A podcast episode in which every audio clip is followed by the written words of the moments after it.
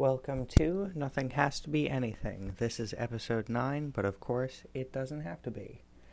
I'd like to talk a little bit of math, but it's like math that feels cool, okay? So, we all know, maybe, um, okay, suggested reading for this one is the Fibonacci sequence and the golden ratio. I feel like you probably got those, though, the, how the so the Fibonacci sequence is built by starting with the numbers 1, 1, and assuming that there's a 0 before that, and getting each next term by adding the two terms before it.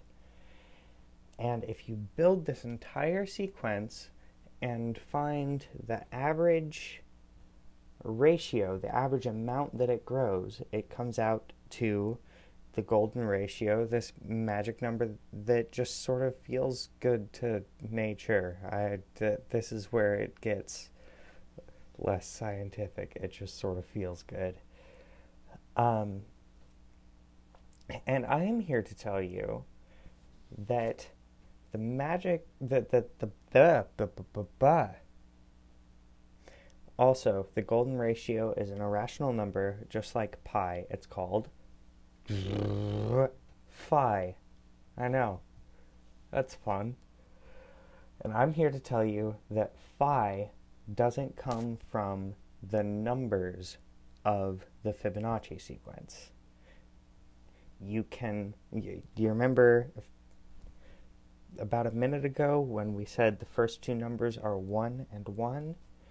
You can put any two numbers in those first two slots and apply the rule of the previous two add up to make the next one and it'll still have this property where over subsequent averaging the the phi just pops out.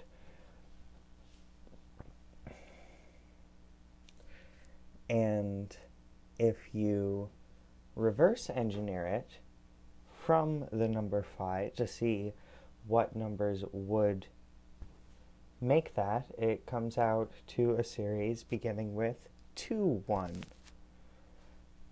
If you want it explained to you by someone who actually knows what they're talking about and isn't just the host of a show called Nothing Has to Be Anything, there are some wonderful videos on YouTube from a channel called Numberphile where some Australians in London tell you the good shit and you can check those out. Um, shout out to Brady, who makes number file.